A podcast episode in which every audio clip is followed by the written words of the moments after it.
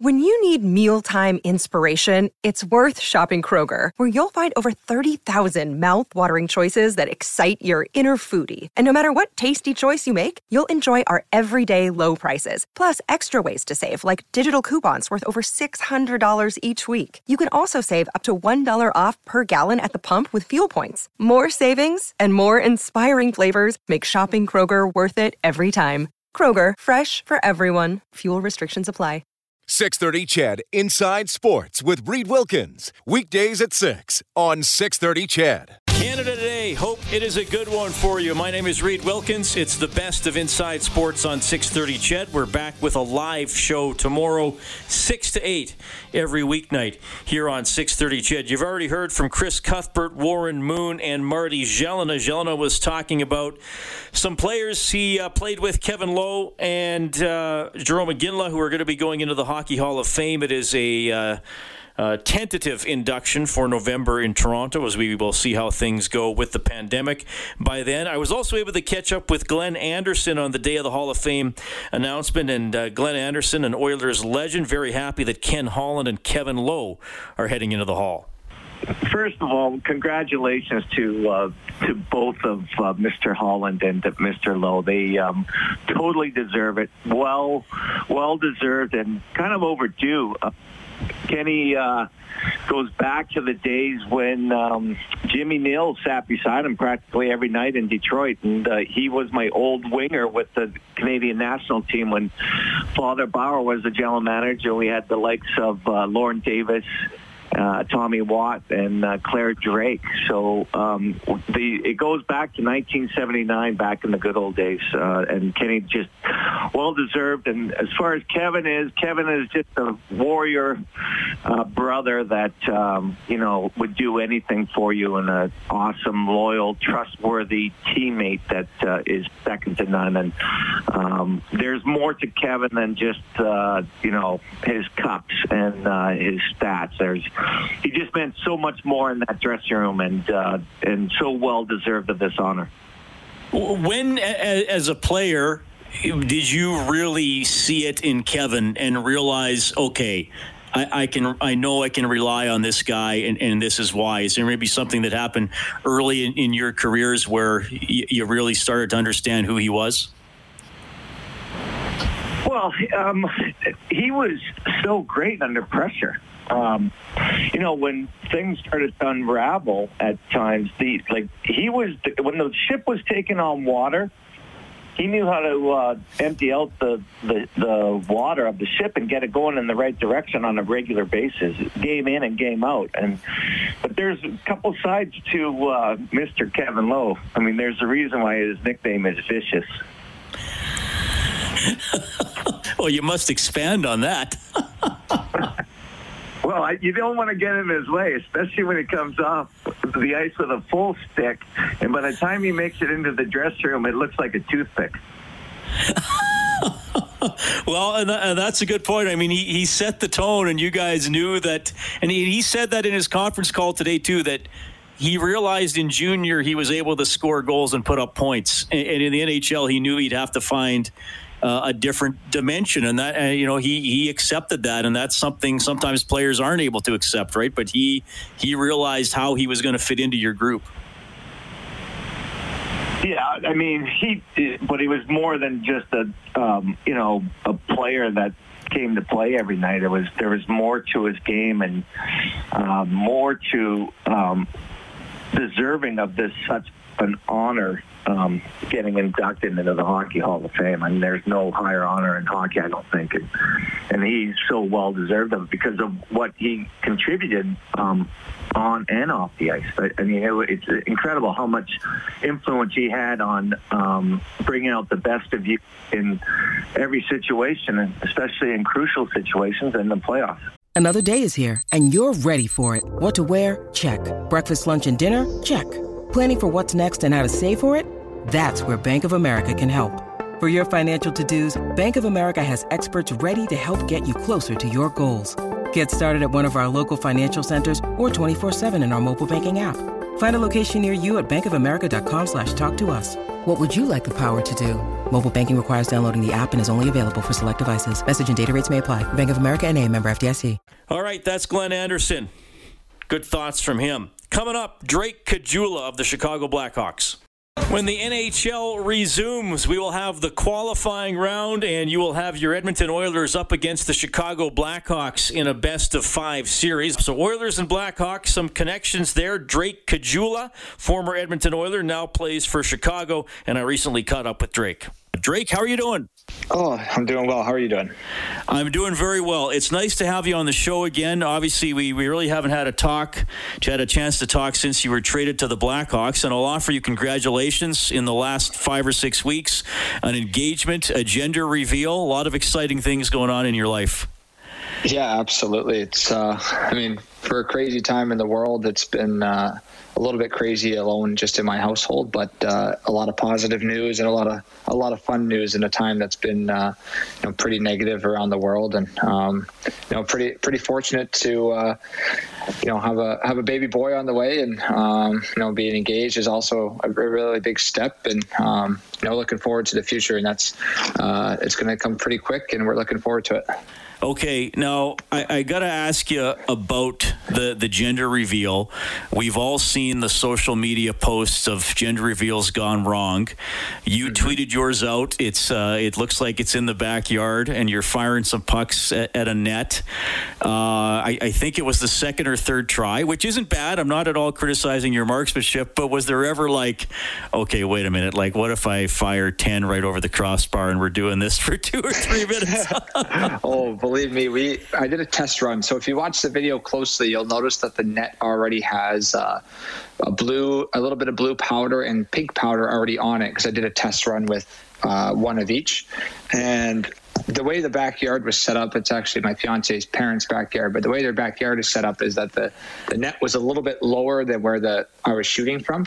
So as I'm trying to shoot, I kept realizing that it kept soaring up and over the net. And I'm like, I'm I'm really only aiming at the middle, but it just kept going higher and higher. So I said, okay, we got to make sure that I get a couple practice rounds in. And then I, I finally hit those. And then I said, okay, let's do the, let's do the real ones for now. And um, we're actually going to do five targets and make it more of like the all-star game style and have you know if it was a boy or if since it was a boy we'd have three blue and two pink and that way it's a little bit of a, a guessing game as you're shooting but after i took about 20 practice shots to hit two targets i said no thank you let's just do one and make sure i hit it pretty early. And first one, it went over the net. The second, or sorry, first one went right underneath it. Second one went over the net, and I was uh, fortunate enough to hit it on the third. All right, and uh, and you're pretty pretty excited. So you are going to have uh, have a boy. So that's what when's the uh, when's the due date? Uh, the due date's November 9th. Um, it may be a little bit earlier than that. She's actually found out she's probably a week ahead of what she originally thought she was. But um, you know, we're looking forward to it, and um, it's definitely a life changing moment already. And um, looking forward to the uh, the the challenges to that are coming in uh, the future. Well, good for you, and uh, you know, cool you shared that with all your fans on, on social media. I'm sure you've had a lot of a lot of well wishes. Tell me a little bit about this this process for you, sitting out, and obviously when the season was first placed into pause. With, with, the Blackhawks where they were in the standings, you, you didn't even know if you were going to be one of the teams that would be able to come back for a completion of the season or a postseason tournament. So take me through the the mental side of staying ready and the physical side of trying to stay ready?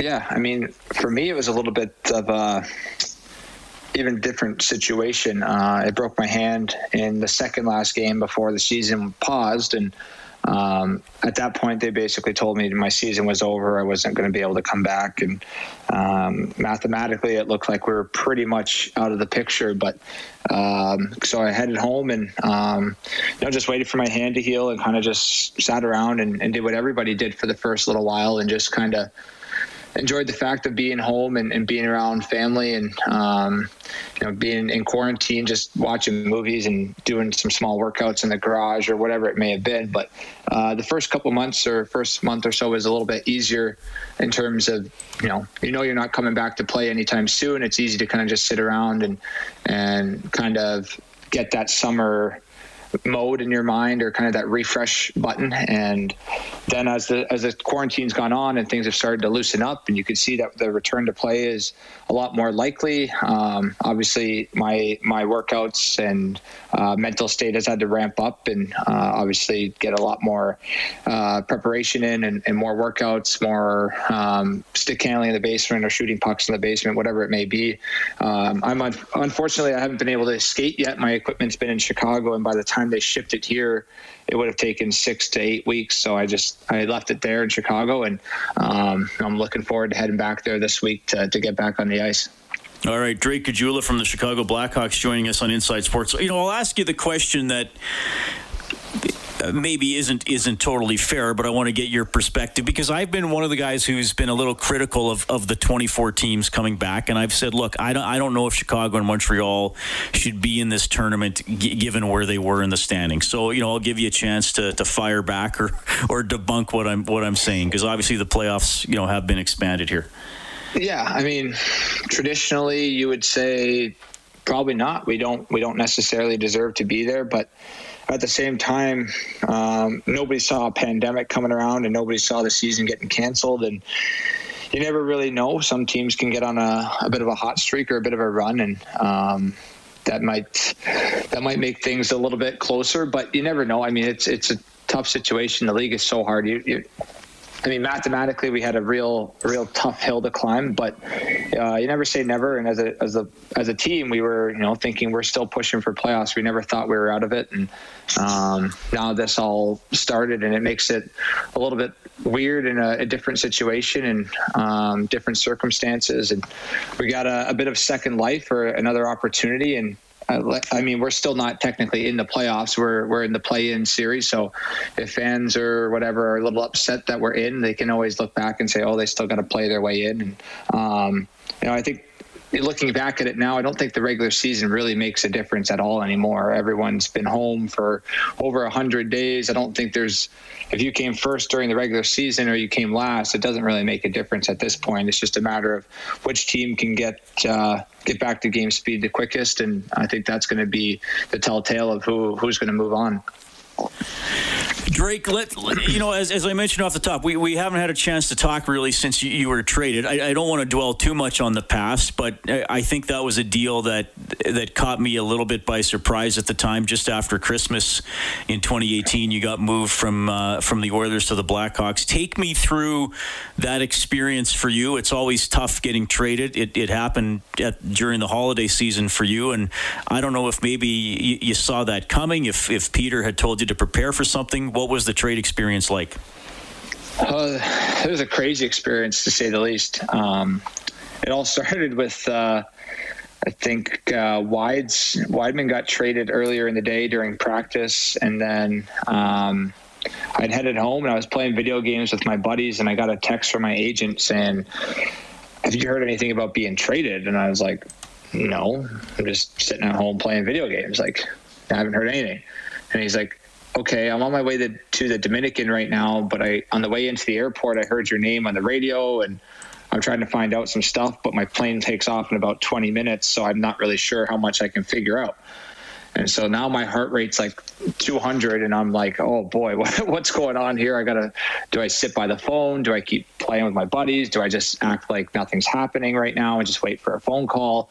And so I kind of just said, okay, well, nothing's obviously happened. I just gotta wait and see what's going on. And uh, sure enough, like 30 minutes later, I get a phone call from from Pete, and he just kind of said, "Hey, like we just moved you to Chicago. Best of luck. Thanks for everything you've done here, and um, wish you all the best." And it was a very short and sweet conversation. And uh, after the phone we hung up, I, I literally stood around my apartment in Edmonton like I don't I don't know what to do. I've never been traded before. I've never been in this situation, so I didn't even know what to do. And I mean, my brain was all over the all over the map. I was thinking of so many different things running through my mind, and what do I do? What do I pack? How much do I bring? How do I get there? Like, where do I live? What do I do with my apartment here? Like all these different questions, and um, even with Stan Bowman trying to call me after the trade, he had my old phone number from college when he was trying to recruit me. So he had been calling the wrong phone number, so I didn't even hear from them for like eight hours after I got traded.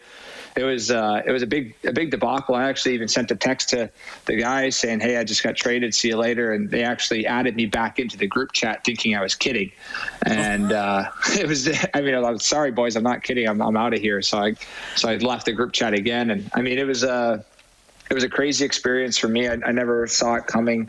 Um, never asked for a trade in that situation, and I mean, it is what it is. That's part of the business. It happens all the time in hockey. But it, it was just uh, for my first time or, or, my first ever time being traded. It was uh, a pretty crazy experience. And then I had to sit in Edmonton for six days before my visa got worked out. And um, I mean, most trades go probably a little bit smoother than that one did. But getting traded right around the holiday season is always a always a difficult time. So it was a crazy time, but uh, everything works out and everything happens for a reason. And um, you know, I'm very excited about being in Chicago in Edmonton, you got to play with some some great players like McDavid, Draisaitl, Nugent Hopkins, who are trying to work their way up to team success.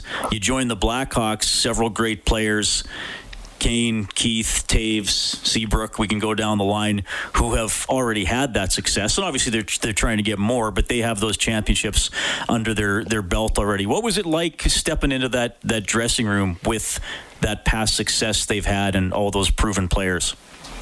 Uh, yeah, it was it was pretty uh, pretty humbling. Obviously, you, you walk in there and you see the pictures and all the Stanley Cup stuff. And um, I mean, my my two favorite players growing up were Toews and Kane. I had both of their jerseys as a kid. So for me, you know, walking into a locker room and having my stall beside Taser and um, you know, having the North Dakota connection with him, like it, it was a very cool experience for me being able to walk into that. And um, they took me under their wing right away. They they made me feel very welcome right away, and um, you could see just uh, you know the way they handled themselves at the arena. They had that you know veteran presence, and you know guys look up to them, and guys listen to them, and guys follow what they do. And if you know Kaner's on the ice early, then everybody else is on the ice early. If Kaner's off on the ice late, then everybody's off the ice late. And we just everyone kind of follows the older guys. They have that veteran presence around them, and everybody knows the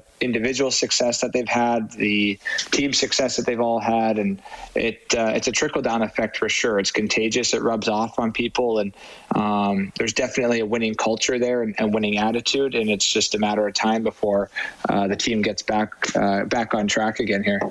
All right, and some thoughts on facing your over, your old team in this qualifying round. So you're going to be going up against the the players I just mentioned and a lot of guys that you know in a very very critical series.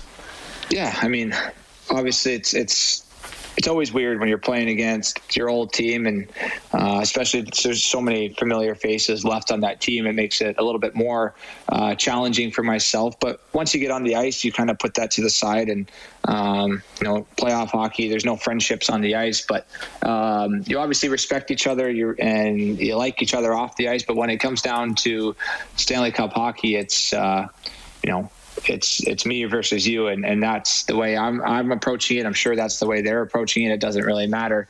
Um, everybody wants to win, and everybody wants to to lift the Stanley Cup at some point. So it doesn't really matter who's in your way.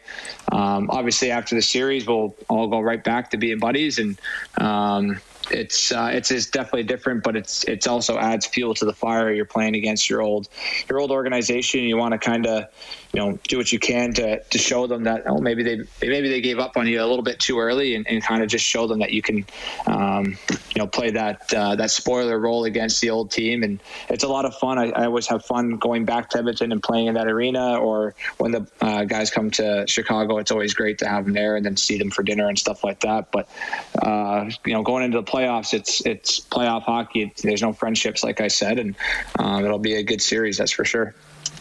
Well, Drake, it's really cool to catch up with you. All the best here as you uh, you transport to Chicago and get back on the ice, and of course, uh, all the best with uh, with the marriage, with the upcoming uh, addition to uh, to you, to the lives of you and Laura. We really appreciate you sharing that story. Thanks for checking in on Inside Sports tonight.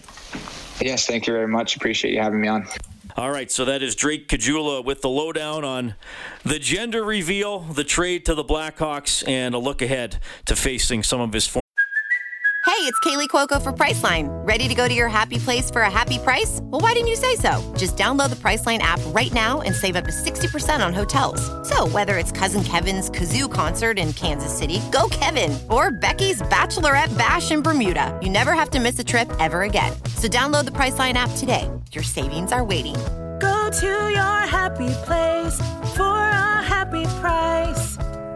Go to your happy price, Priceline former teammates. Best of Inside Sports on 630 CHED. Onions, baby onions, when we get back. Hey, welcome back. From 1998 to 2008, he was the play by play voice of the Toronto Raptors. We're talking about Chuck Swirsky. We've had fun over the last two or three months profiling different play by play voices from around Canada and the United States. And as we bring you the best on Inside Sports tonight, we have an encore presentation of our chat with Chuck Swirsky. The bouncer goes out in front. Carter comes up shooting. Got it! 1.2 seconds to go!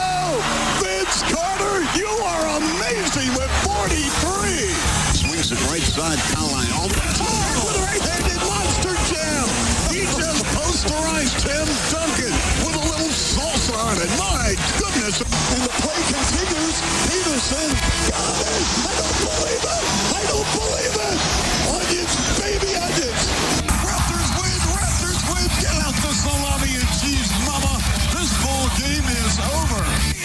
All right. Well, there are some pretty cool memories. The guy who used to call the play by play for the Raptors on television, Chuck Swirsky, a voice I'm sure you know well, and uh, eventually uh, moved on from the Raptors. He's now the radio play by play voice for the Chicago Bulls, and we are pleased to welcome Chuck Swirsky to Inside Sports. Chuck, how are you doing? I'm doing well. Thank you.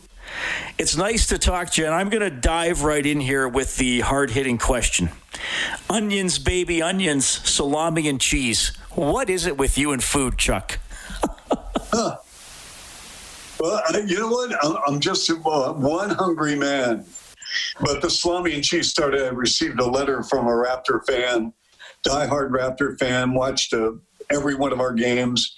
Said, listen, I just, you know, I get so anxious and I, I can't break away for a sandwich. So can you do me a favor when when you think the Raptors are about to win a ball game? Can you let me know so I can head to the kitchen? And he goes, by the way, my wife and I love salami and cheese. Um, I'm reading this letter. I'm thinking, what in the world? So a couple games later, Raptors are up by like eight points with 22 seconds to go. And as you know, the NBA is never over to use the Yogi Bear expression, it ain't over till it's over. But I thought, all right, get out the salami and cheese, mama. This ball game is over. The producer is in the truck. I'm doing TV. Producer's in the truck. And he goes, Are you okay? Like, what's that? What's the salami something? And I hit the mute button. So, in other words, I could talk to the production truck but on the air, it doesn't go over. My voice does not go over the air. And so I put my finger on the button, talkback button, and I said, I'll tell you after the game. Game's over. He goes, What is that? I said, Listen, it's a long story. I'll explain next game when I see you. Next home game we had two days later at then the Air Canada Center and I'm getting emails. I'm getting people coming out like saying, "We loved it," and it started to mushroom. No pun intended. Speaking of food, but it started and it took off. We had posters. The players were coming to me when the reserves would enter into a ball game when the game was decided, and the players said, "Have you called out the salami and cheese?" And I'm thinking, "What?" The players know about it, and so it just it went viral. Now, that fan that suggested that, did you ever talk to him again? Did, did nope. you inter- no, that was it. Nope. that was it. he never wrote you back and said thanks. Like, no, nothing. That's amazing. Well, that's uh, that's that's one of those things as a broadcaster and I, and I've I, have lived this to some extent too. You, never know what's going to stick with people. I mean, of all the things that I'm the first question, that's the first question I ask you. Your long and illustrious broadcasting career. That's one of the things that stuck, eh? yes, it did. And you know what? I mean, I, I when I left uh, for Chicago in 2008, which was a very difficult decision. In fact, uh, we were talking off the air about Tom Anselmi, who works for the Edmonton Oilers, front office executive, best guy I've ever worked for, unbelievable person, just very caring, very engaged, um, truly, truly a magnificent um, person when it came to skill set of embracing who you were about, respecting who you were, uh, just worked with you. You didn't feel like you were, you know, like uh, someone that couldn't walk into his office. That office door was always open. And I felt very comfortable working for him. He was tremendous, is tremendous. So, um, so when when I I look at the big picture here, and I'm thinking like my career and where it went and how it went, you know, it's little things like that that really make um, the part of the journey to a destination where you can look back on it now and say to yourself, that was fun. Tell me a little bit about what it was like for you watching The Last Dance, and if you've talked to, to Bill Wennington about it. Of course, a Canadian player who, uh, you know, was featured in several several episodes and was a big part of some of those Bulls teams. Yeah, well, my relationship with Bill goes actually back to college because I was doing DePaul, which is a, a school here in Chicago. At one time, they were a, a, tremendous program, a very dominant program in the late 70s and 80s and early 90s, and they've fallen by the wayside. But um, DePaul had a series with St. John's, and Bill, who was born and raised in Montreal, then uh, family moved to the Long Island area recruited by everyone in the country. McDonald's All American, and for your Canadian listeners, McDonald's All American is like the cream of the cream. It's the elite. Um, and so Bill elected to stay home, play ball at nearby St. John's, was an All American at St. John's. He was a first round draft choice by Dallas in the mid 80s, comes to Chicago, part time starter, comes off the bench, wins three NBA rings and now he's a featured player in this last dance. He was on TV a lot. And I think it shows how much respect Michael Jordan had for Bill. Because let me tell you what, this was a Michael Jordan production. You can say all you want about the last dance and the final season of, hey, without Jordan signing off, there is no last dance. The last dance is actually probably um, a solo waltz right out the door. Okay. It's not happening. But Jordan gave his blessings, and Jordan had the right to say, We're doing it. And they went for it, and it turned out well. There were other areas and angles I wish I could have seen, but, you know, Bill, I think, came across extremely well. The Bulls won six championships in eight years. The Edmonton Oilers won five Stanley Cups in seven years, just prior to the Bulls starting their run. Those teams are still revered here in Edmonton, and we're still waiting and hoping there's going to be some teams that replicate that success. Obviously, those teams are revered in Chicago. Um, is it is it a burden on current players? Is it uh, glory days the fans want back? Like, how is that? As we move further away from those championships actually happening, how are they? Uh, how are they perceived? What's the fan base like uh, with those teams and the current team? Yeah, that, that's a good question. By the way, I'm, I'm digging the, and help me if I'm wrong, like Edmonton's alternate jerseys, are they the orange ones? They they're now the permanent ones. Those are the now the home jerseys. They introduced okay, I'm, them. I'm feeling yeah. it. I love it. Yeah. Those uh, are like see see. I mean, the little I know, other than Connor McDavid, I mean, the little I know about the Edmonton Oilers, I love their uniforms. Okay. So you can have Tom and Anselmi send me uh, uh, an Edmonton Oiler jersey. Um, anyway, where was I? Um, so I'm talking about the Bulls. Yes, not to digress.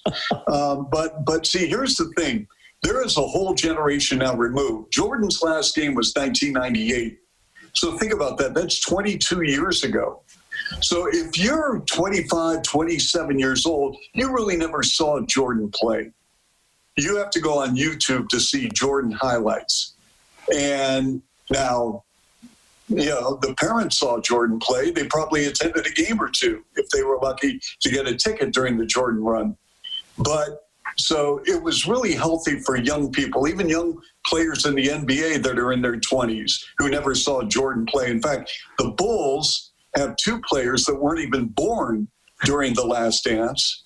And then you had Lauri Markkanen, um, who was from Finland, and he's in his third year. He was one year old. Zach LaVine was two years old. So again, this is this is a you know they they were they they were introduced to a world that they had no knowledge of other than stories about yeah jordan was here at the united center and he poured in 52 and this is where he took off from the foul line and the whole bit i mean those are great but they didn't live those moments in real time so i think it was healthy for young players on the bulls to kind of say okay wow this is kind of he had a pretty good and competitive vibe yeah, well, and that's uh, that's the amazing thing, right? Is the the drive that he had, the self motivation. Even if it, even if it was a, a it was uh, like there was the one story where he said, "Well, the, he admitted, yeah, the guy never actually said that to me." But, but I just well, yeah, yeah. I mean, you know, it's amazing. Don't let the facts get in the way of a great story. All right, come on. Did I really say that? Did I do that? Oh, I say it, Thomas. I guess I did say that, didn't I? Um, but uh, but it's, it's, it's like the fan base in Edmonton. I mean, the Gretzky, the Gretzky run was incredible. I mean, absolutely incredible. We remember, I mean, you know, Michael Jordan in a Wizard uniform. Are you kidding me? Well, it's like Wayne Gretzky, like a St. Louis Blue, a New York Ranger. No, he, you know, LA Kings, I get it. He put hockey on the map, Southern California. But when you think of Wayne Gretzky, you think of Edmonton Oilers. You really do. And so, um, you know, again, history will write the narrative Michael Jordan winning six championships. I mean, it's it's like okay, you know, he he dabbled into baseball, and then he came back, and I mean, wow. I mean, you know, he's he's a two-time billionaire. I mean, you can't write a better script. Chuck Swirsky joining us on Inside Sports from the Bulls Radio Network, and of course, former play-by-play voice for the Raptors, which you touched on earlier. Uh, so, I mean, you, you, you've been back in Chicago for over a decade now, but seeing the Raptors go on that run last year, win three road games against Golden State in the finals, um, I mean, I'm sure that still tugged at the heartstrings a little bit for you, even though you left Toronto a while ago. Well, yeah, I mean, know, the, um, the, uh, the, the Raptors. Um, number one, I'm happy for all their success. Um, I was at a point in Raptor franchise history. I joined the club after their second season, maybe their third season, and it was the lockout year of 98 99. And it was the perfect storm because Vince Carter was a Raptor his rookie year. We had veterans like Kevin Willis, Charles Oakley, Dee Brown, Doug Christie, um, Tracy Murray. I mean, it was a really good basketball team. Alvin Williams was just starting to turn it on as a promising player before really injuries just completely shut him down. But he played hard every night. And with the new building at the Air Canada Center, then the uh, ACC, not as we know now, but um, you know it was Vince and it was Tracy McGrady. And Tracy was in his second year when Vince was in his rookie year. And I only wish the two could have stayed. But as the franchise, you know, grew and developed, and then with the blockbuster trade of Kawhi Leonard, um, and things fell into place for the Raptors because the Raptors um, were maturing. Uh, there were some good teams in the NBA, but they couldn't seal the deal, and they were also banged up. That's not an excuse, just a fact. And the Raptors took advantage of it like good teams have to take advantage of it. I mean, listen, I, I get it. There are a lot of clubs that were hurt in the playoffs. So what? You know, I mean, that, that's the way life goes. Life isn't always fair when it comes to uh, sports or life for that matter. But in sports, you got to take advantage of it. Just because a player or two's out, you still have to play the game. So, by the way, did you know that Edmonton the city of Edmonton was a farm club of the White Sox at one point. Oh yeah, the Trappers, absolutely. Yeah, Yeah, yeah. We had a few because Ron Kittle played here. he did. Who, and when he uh, would hit a, I'll tell you what, he he told me he hit a ball so hard that it it, it went to Burnaby. He well, uh, did he have exactly 50 home runs? I think. Yeah, yeah. He, he led AAA that one season, so he was. I, I actually awesome. made up that story, but but I mean, he, I know he did enjoy Edmonton, and and the reason why I know Burnaby Park in Vancouver area is I grew up in Seattle, and so when I played as a little boy, I played soccer, and we would have these exchanges. So we would go up to Vancouver and play on their pitch, i.e., field, turf, whatever you want to call it, and then uh, they would come down. The Canadian team would come down to Seattle, and they would play a weekend series. We would play one game Saturday, one game Sunday, and um, I'll never forget one year we went up to Vancouver and it rained so so hard. I mean, really, really hard that the field was unplayable on Saturday. And so they're expecting, okay, we'll we'll just do this again on Sunday. And the whole tournament got washed out. We went to Vancouver and we saw rain. And it still bothers me today. I've actually had to go to therapy. Yeah, you're still thinking about it many, years later. That's amazing. Well, poor Vancouver, the, you're reinforcing the uh, the stereotype about all the rain. No, I love Vancouver. I'll tell you what, I, I wish Vancouver was still in the NBA. It was a great, it was a great stop. You know, I'm not Well- feeling their their. I wasn't feeling their teal uniforms uh, when they were played, but that's another thing. We've gotten into a uniform like thing today, but Yeah, we're all okay. over the map. Well, let, let me throw one more. and th- Thanks for coming on. This is so much fun to talk about. Talk to you. Uh, I mean, you've had a great broadcasting career. You're most associated with basketball, but when you uh, work in media and you get doing play-by-play, you never know maybe what booth you could be sitting in. You're doing this in Edmonton. Any hockey play-by-play uh, on your resume or any type of hockey story from a media perspective that really sticks with you? Well, uh, I remember uh, I did um, pre, post, and intermission for the Red Wings when the Red Wings won a couple of cups against uh, Philly and Washington, respectively, right before I joined the Raptors. That was a lot of fun. Steve Yzerman was the ultimate captain. I loved him. I loved Brendan Shanahan. They- were great. Scotty Bowman, um, unbelievable taskmaster. Probably, I would say, of all the coaches and managers in sports I've met, he probably is the greatest head coach I've ever been around.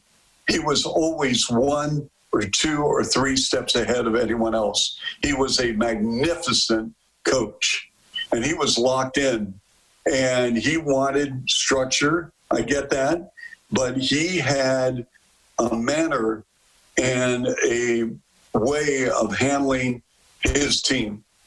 And it was very successful, just not with the Red Wings. You look at his record, whether it was with Montreal, St. Louis, Pittsburgh. I mean, he was he was really, really, really, really good. Yeah, he won everywhere he went. That's for sure. Chuck, uh, we're going to have to do this again. Uh, this Yes, was awesome to have you on the show, and uh, hopefully the next time we do it, we're talking about actual current games being played and, and, and all that kind of stuff. But thanks for sharing some uh, memories of your career and your uh, critique of uniforms and all the other fun Yeah, stuff. Yeah, you know, we'll have to talk about. Uh, well, I did soccer, and we would play in Edmonton. We had a Edmonton had a North American soccer Yeah, team, the drillers. The Drillers. Yeah. So there you go.